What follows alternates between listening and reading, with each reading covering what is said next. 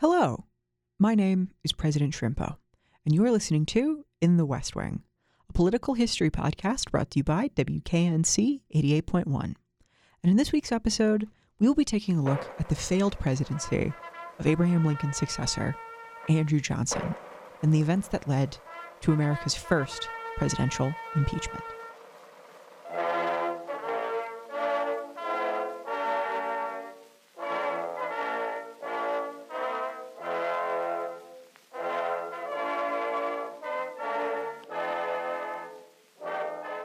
Andrew Johnson was born in Raleigh, North Carolina in 1808 to his parents Jacob and Mary Johnson in a two room shack.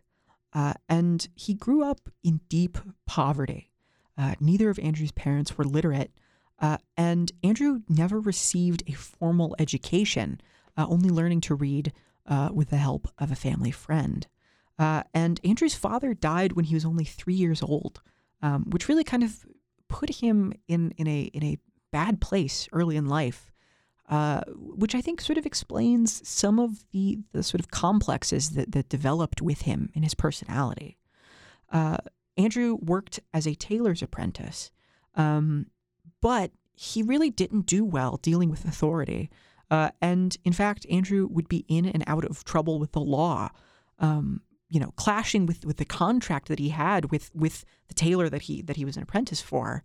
Uh, and eventually, Andrew would decide to move out west uh, and would travel to eastern Tennessee on foot as a teenager, which uh, is a cra- ridiculous undertaking. I, I, it's hard enough, you know, uprooting your life and moving to a new place, you know, in in the modern age of transportation, but to do so by walking all the way there without modern infrastructure, that's it's an impressive undertaking, no matter how you look at it.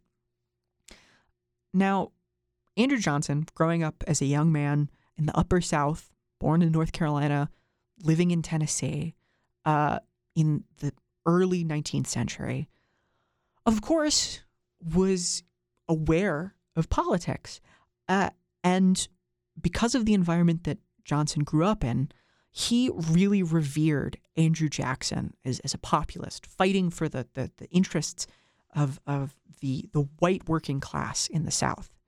Uh, and in the 1830s, um, the Tennessee state government uh, would convene to pass a new constitution.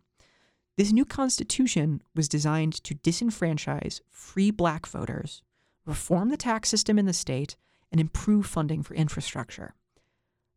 I think you can probably guess why this new constitution was popular. And it wasn't necessarily for the latter two provisions. Now, Andrew Johnson would make a name for himself in Tennessee state politics by actively campaigning for this new constitution uh, and for its adoption. And, and this would then eventually lead uh, Johnson down a path where he would be elected mayor of, of the town that he was living in. Uh, he would eventually rise to be a congressman uh, would be eventually elected governor of Tennessee, uh, and then, very importantly, uh, would be elected senator of the state of Tennessee. This was very important for his career when the Civil War broke out. Very notably, Andrew Johnson was the only senator from a state that had voted to secede from the Union that remained loyal to the federal government. As the nation's most prominent Southern Unionist, um, Johnson would deliver a speech on the Senate floor uh, announcing, quote, I will not give up this government. No, I intend to stand by it, and I invite every man who is a patriot to rally around the altar of our common country and swear by our God and all that is sacred and holy that the Constitution shall be saved and the Union preserved. So you, you may ask, why why was Andrew Johnson a Unionist? Uh, and I think this largely has to do with his background, coming from an impoverished family. Um, he would make his political career in eastern Tennessee, which was the most mountainous and pro union part of the state. Uh, he had a very populist political ideology rooted in his upbringing and, and where he made a name for himself in politics. Uh, and because of that, he was really uninterested in the demands of the slaveholding Southern aristocracy.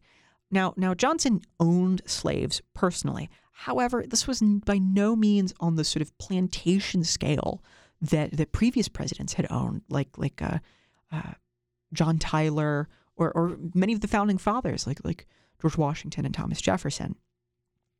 So, I think this sort of informs a lot of of Johnson's thinking surrounding the Civil War and why he he was not as as uh, predisposed to join the Confederate cause.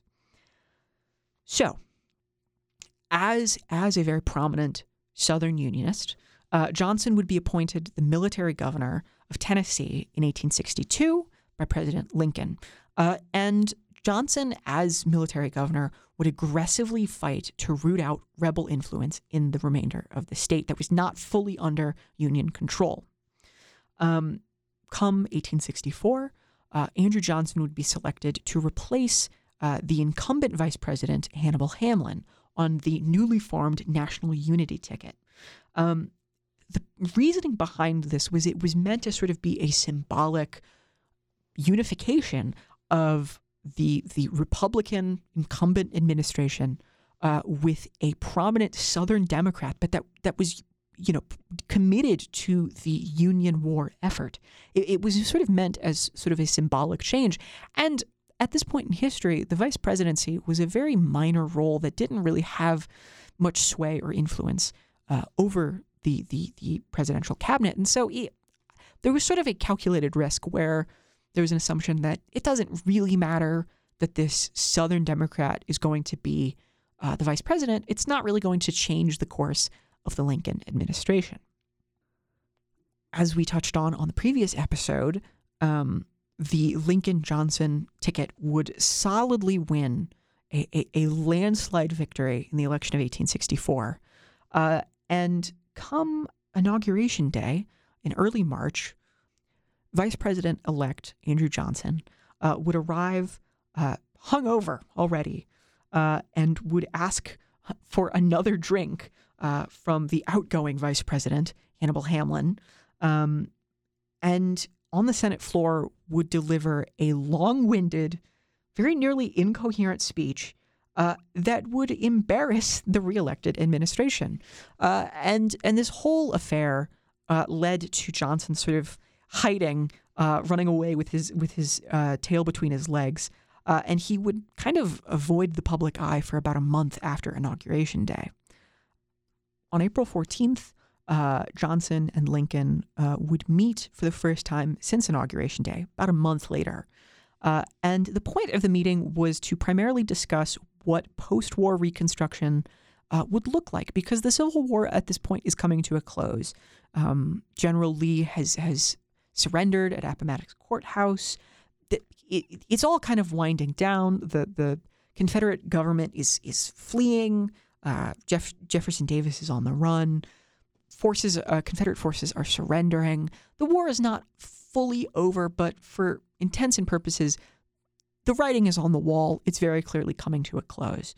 Uh, and so the point of this this meeting is to sort of um, just come to an agreement as to what Reconstruction uh, post Civil War would look like. Uh, and actually, Johnson would come asking for Lincoln to really uh, pursue an aggressive course in handling with the, uh, the former rebels, which I, I think is sort of a, a, a, bit of an irony considering how the history plays out from there. Uh, but on the night of April 14th, the same day that, that Johnson and Lincoln meet, uh, Lincoln would attend a, a, a, performance at Ford's Theater uh, and would be assassinated by John Wilkes Booth, very famously. However, the Lincoln assassination was part of a, a, a, coordinated effort to assassinate several prominent members of the administration, including Johnson, uh, as well as Secretary of State William Seward. Um, now, Seward's assassination attempt of the unsuccessful ones uh, would be the the one closest to being successful uh, because uh, the assassin would uh, be able to stab Seward several times while he was in his bed. However, Seward would be able to fight him off and survive the attempt. Uh, whereas Johnson's assassin uh, actually got drunk beforehand and ended up leaving without even attempting to assassinate Vice President Johnson. Uh, Andrew Johnson would then rush to Lincoln's deathbed. Uh, and shortly after seeing Lincoln in a sort of incapacitated state uh, as he was dying, uh, Johnson would bitterly promise, quote, They shall suffer for this. They shall suffer for this. Uh, and the following day, Johnson would be sworn in as the 17th President of the United States.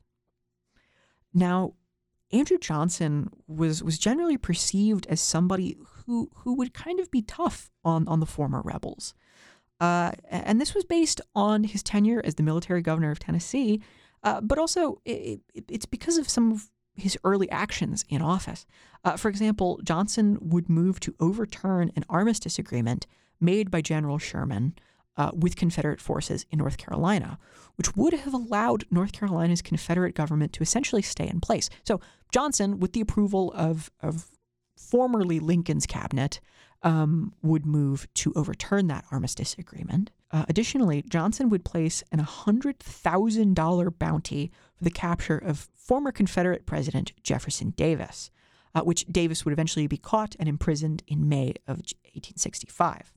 Also, Johnson would aggressively move to hunt down the the conspirators who had assassinated President Lincoln, uh, and very controversially, Johnson would authorize the execution of Mary Surratt for her involvement in the conspiracy.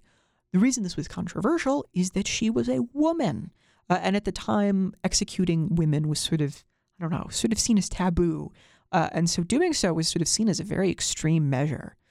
Um, and so, with this sort of context, uh, congressional Republicans generally actually trusted uh, President Johnson to set policy uh, for rebuilding the South on his own terms, which is sort of interesting. You wouldn't think that.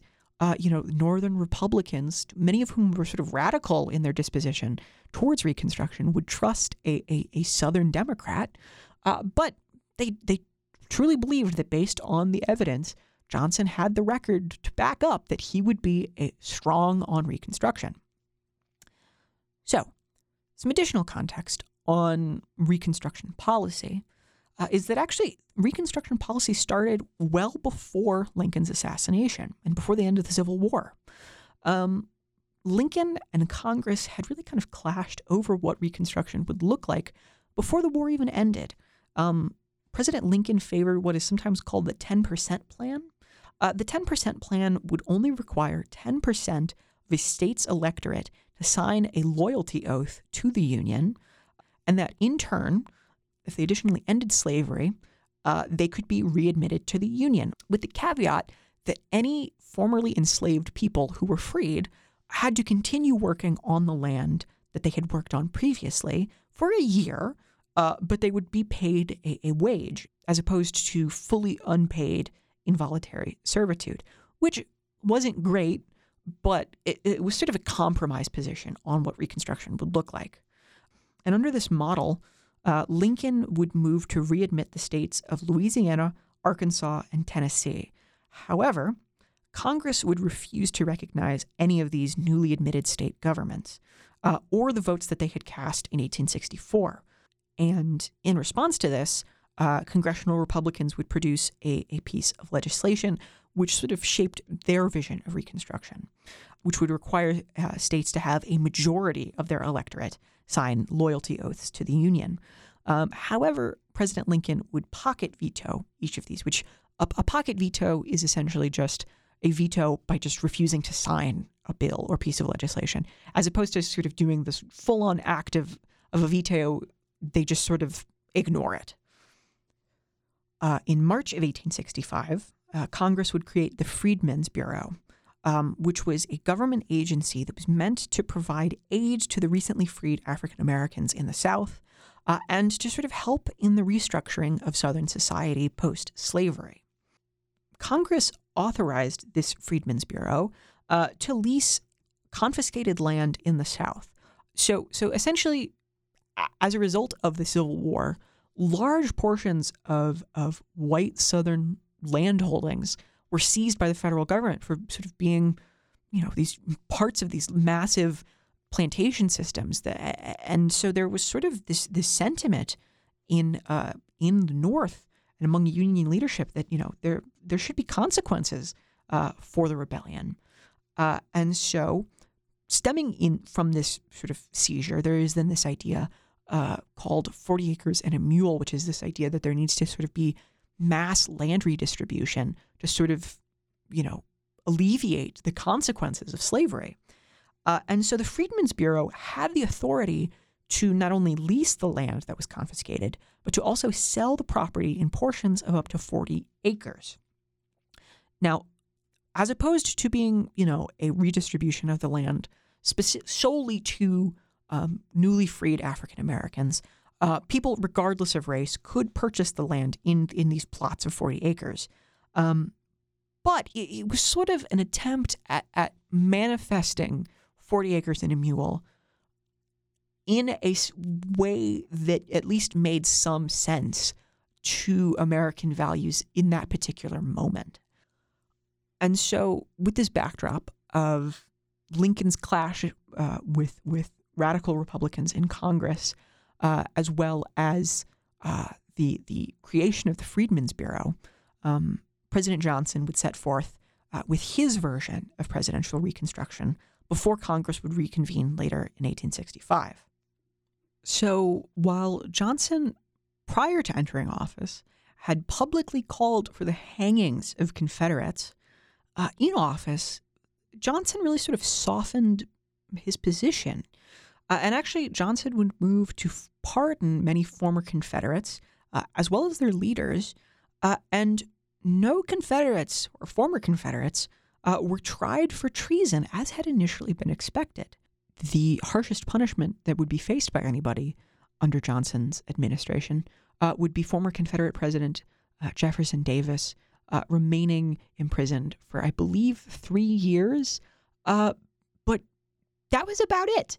There wasn't much more than that, and there had been there had been calls to hang Jeff Davis and, and General Lee, but none of that really came to fruition. Uh, and in fact, Johnson would move very quickly to reintegrate the former Confederate states back into the Union uh, because he he never he believed that they never really truly left the Union in the first place. Uh, and Johnson would quickly set out to appoint new governors and recognized reorganized state governments uh, with no real regard as to what their new policies would be.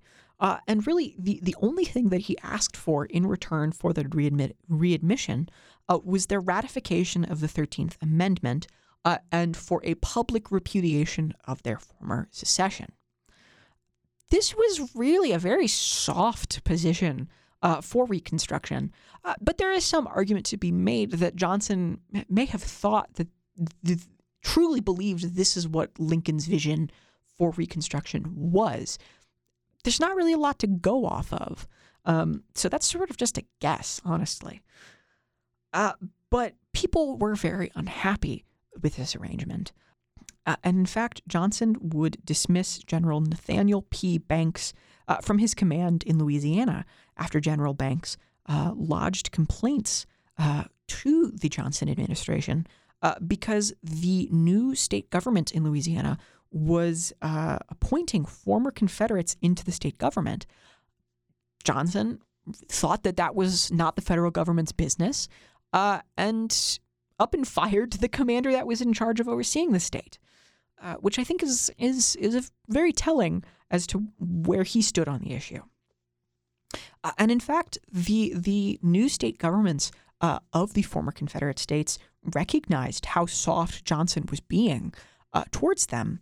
Uh, with one of Johnson's appointees, the appointed governor of Alabama, Lewis E. Parsons, announced to the state that quote Every political right which the state possessed under the federal constitution is hers today, with the single exception relating to slavery. As a result of this fairly soft Reconstruction policy, uh, many southern states would begin implementing what were what were dubbed black codes, uh, and essentially what these were were laws drafted meant to maintain the second class position of African Americans in Southern society. Uh, Afri- newly freed African Americans did not have voting rights, they were not granted citizenship, they were not allowed to own firearms, to serve on a jury in a lawsuit that involved white people, uh, or to move uh, from county to county uh, without employment. These are very basic violations of, of American conceptions of freedom, particularly, I, I, think, very egregiously um, restricting the right to movement. That really, I, it's it's all the combination of all of these things very extreme. Uh, and Northern opinion was very strongly against this. Um, and the Freedmen's Bureau really actively tried to counteract these policies, uh, sort of acting as the sort of intermediary of, of, con- of congressional Republicans. Uh, but Johnson didn't intervene against black codes. Uh, in fact, he believed that the issue of enfranchisement um, was a state's issue. So he, he basically didn't believe that it was the federal government's responsibility to dictate uh, who was or was not allowed to vote uh, in state elections.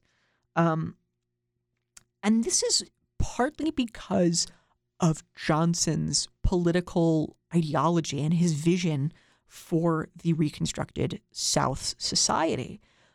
Johnson believed that it, it was sort of his duty as, as a populist representing the, the sort of Southern white working class, that it was his responsibility to try to uplift the working class white population in the South, but to sort of maintain the social subjugation of African Americans and maintain their position at the bottom rung of Southern society. Uh, and in turn, Johnson would move to grant amnesty to former Confederates uh, who were in the planter class uh, and actually moved to return uh, their property to them. Um, you know, their large portions of, of Southern planter class property had been seized and was actually being redistributed uh, under the Freedmen's Bureau. Um, but for some reason, Johnson pivoted and decided, you know what? No, they should have their massive plantations returned to them. Um, and so all of this combined created a social order in the South that was very similar to that of antebellum conditions. Uh, and this very much put Johnson at odds with the goals of Congress.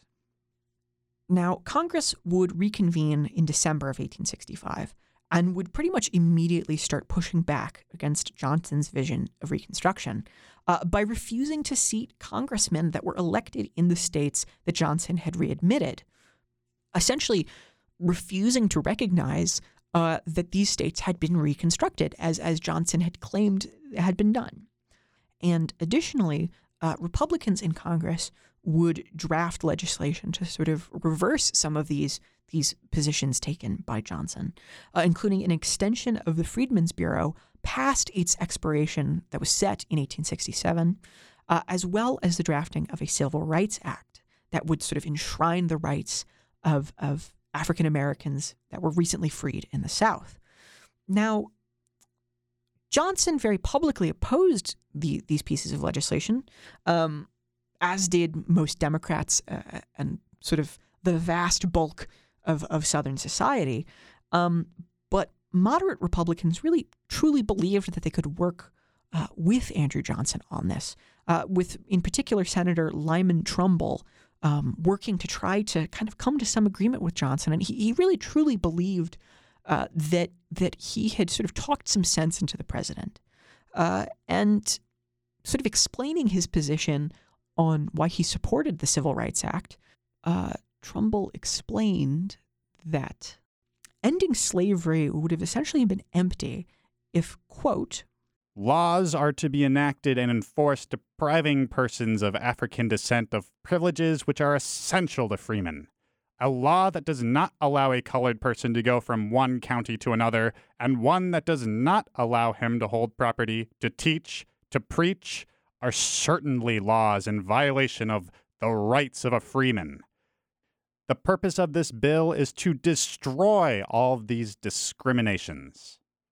with these various sort of lofty goals and ambitions, moderate Republicans really thought we can work with Johnson, uh, and were very hopeful that he would sign these pieces of legislation, which had solidly passed both houses of Congress. Johnson would veto both. Um, his veto of the Civil Rights Act was overturned, um, but his initial veto of the extension of the Freedmen's Bureau uh, was not actually overturned. Um, but a slightly watered down version would be passed. Uh, Johnson would veto that as well, uh, but that veto would be overturned. Uh, and so this sort of was the first big spat between Johnson and Republicans in Congress. Um, Andrew Johnson would then deliver a speech uh, to his political supporters, which had marched to the White House uh, on George Washington's birthday, February 22nd, 1866. Um, this was sort of meant to be a very light event. It was supposed to just sort of be a, a reaffirmation of, of the, the unity of the country and sort of to sort of just be really it was supposed to sort of be a softball to sort of allow J- Johnson to sort of pitch himself as as the president that's a uniter and kind of keeping the country together. Uh, but instead of talking about George Washington, he would spend pretty much the entire speech talking about himself. In fact, he referred to himself 200 times uh, and would and he, he very bitterly spoke out against men that he said still opposed the Union, unlike Southerners. I, I think you heard that correct. He said that people who were opposed to the Union were, were different than the good Southerners that he had been working with. Uh, and eventually, eventually the, the crowd would ask for him to, to name who he was talking about. Uh, and he would finally say that he actually was talking about Republicans, like Thaddeus Stevens in the House and Charles Sumner in the Senate.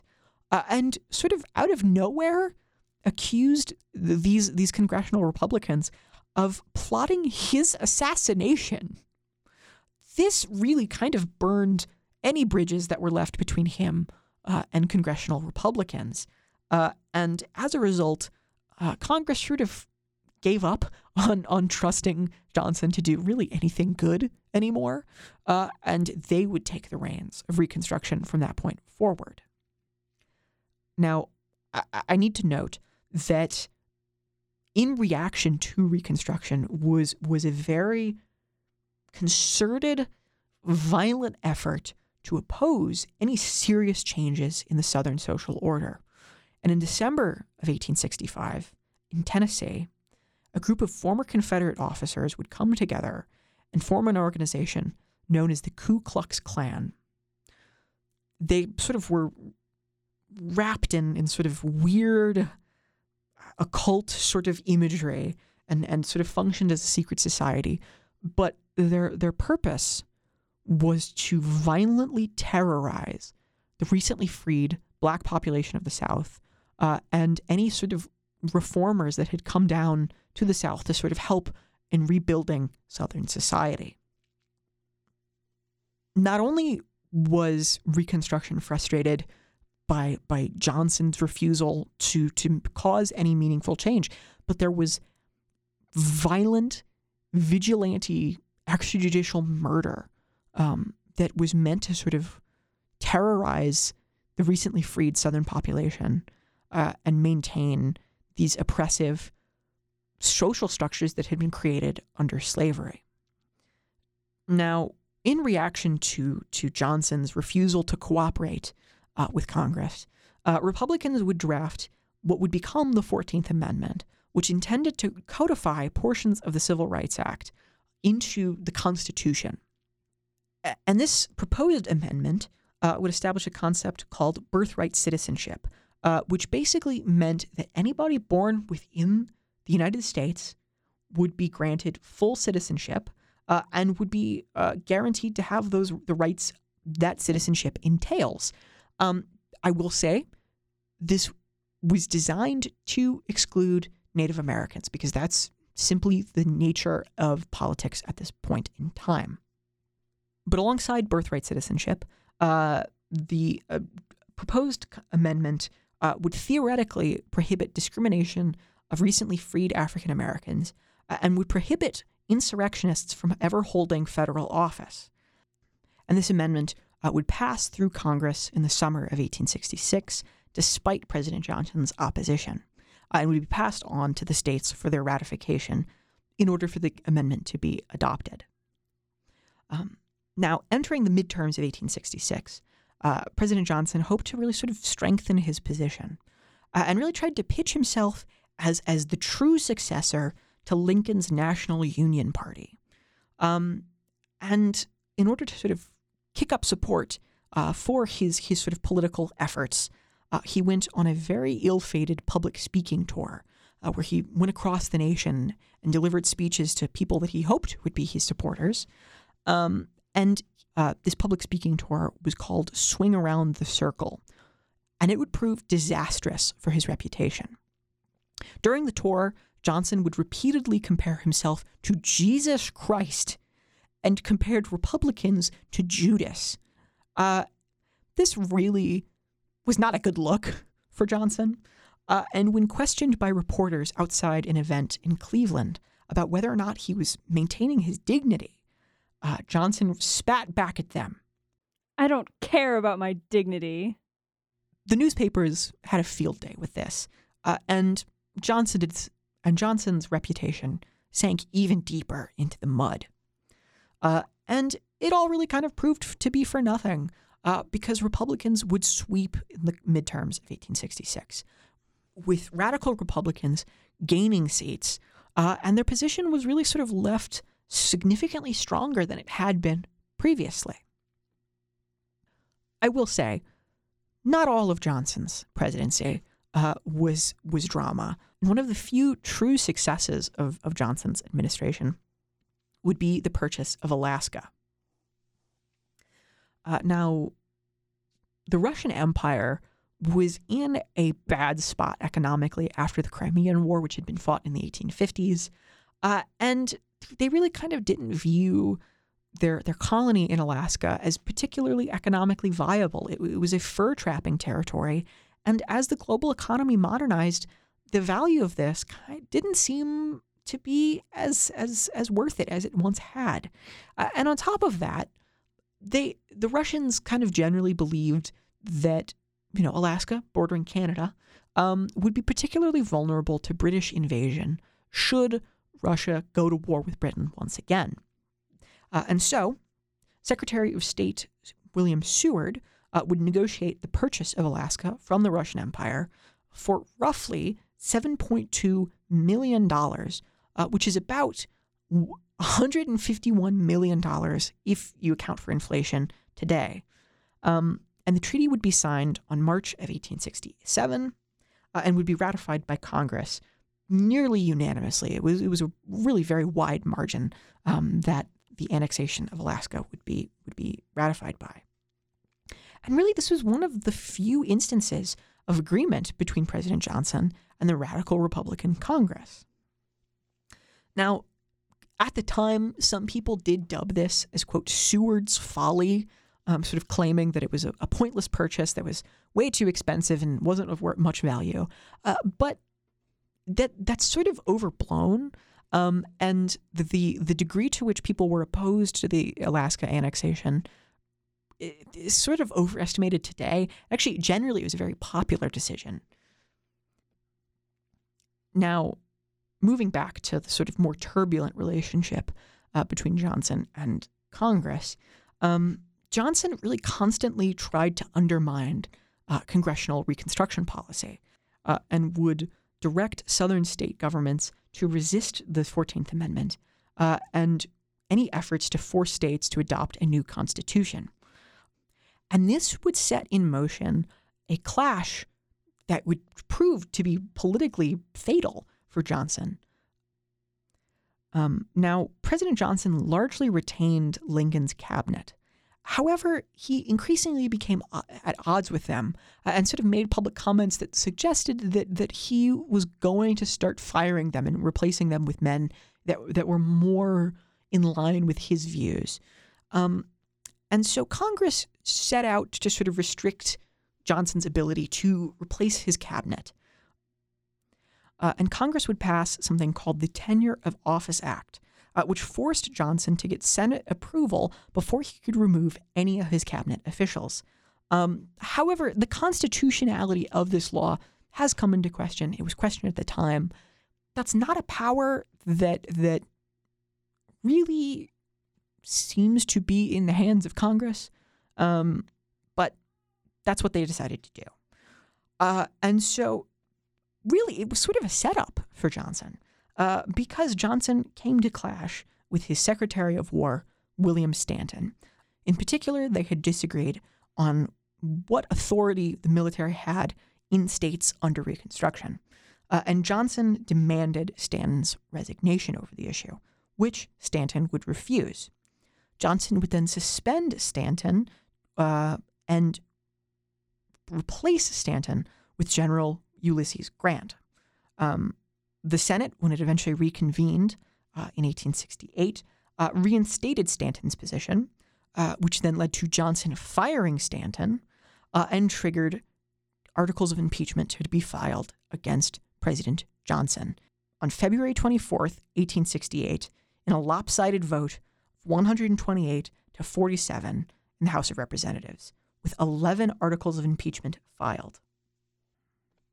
Uh, a Senate trial would quickly be convened with Congressman Benjamin Butler as the Republican head prosecutor um, most senators generally intended to vote along partisan lines.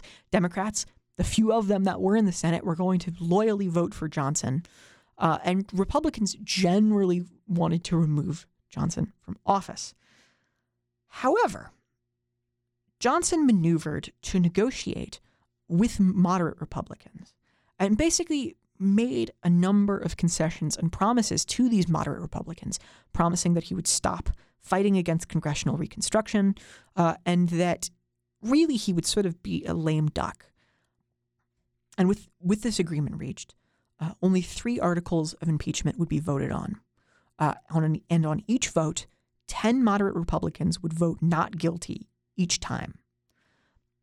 Seeing the writing on the wall, the trial would adjourn, um, as it was very clear that the Senate would not reach the necessary threshold to remove Johnson from office.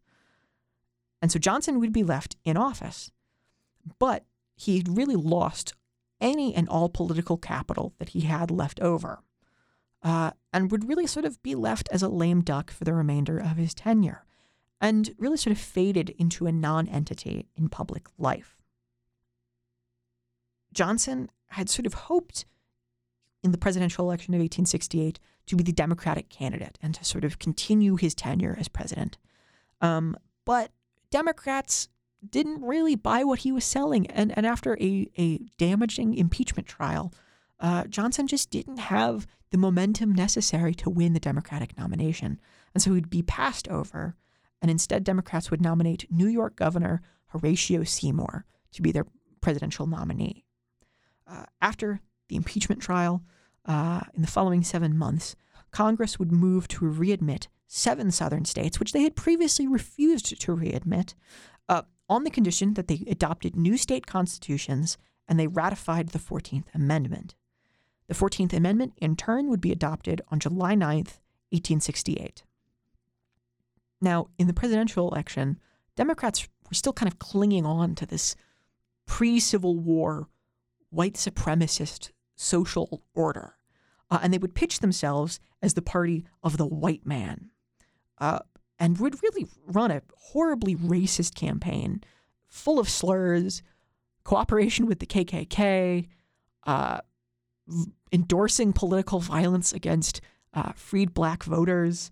Uh, but all of the screaming and kicking would all be for naught, uh, as Republican nominee Ulysses Grant would be elected uh, on a platform reaffirming the 14th Amendment uh, and supporting the newly proposed 15th Amendment, uh, which was designed to prohibit the government from denying the vote to anybody on account of race, color, or previous condition of servitude. And the voting public would affirm the Republican stance on Reconstruction, uh, and Grant would win in a landslide. and Johnson's view of Reconstruction would be repudiated. On the next episode of In the West Wing, we will be taking a look at the continuation of Reconstruction, the turbulent tenure of Ulysses Grant, uh, and the bloated political system that kind of crops up post Civil War. As always, I have been your host, President Shrimpo, and you've been listening to In the West Wing. As always, special thanks to those who helped give history a voice in this week's episode of In the West Wing, with Claire Conklin as Andrew Johnson, Spencer Groton as Lewis E. Parsons, and Jackson Terwelp as Lyman Trumbull. The intro music used on In the West Wing is Star Spangled Banner by the United States Marine Band, and our outro song is Libertad by Iriarte and Pessoa.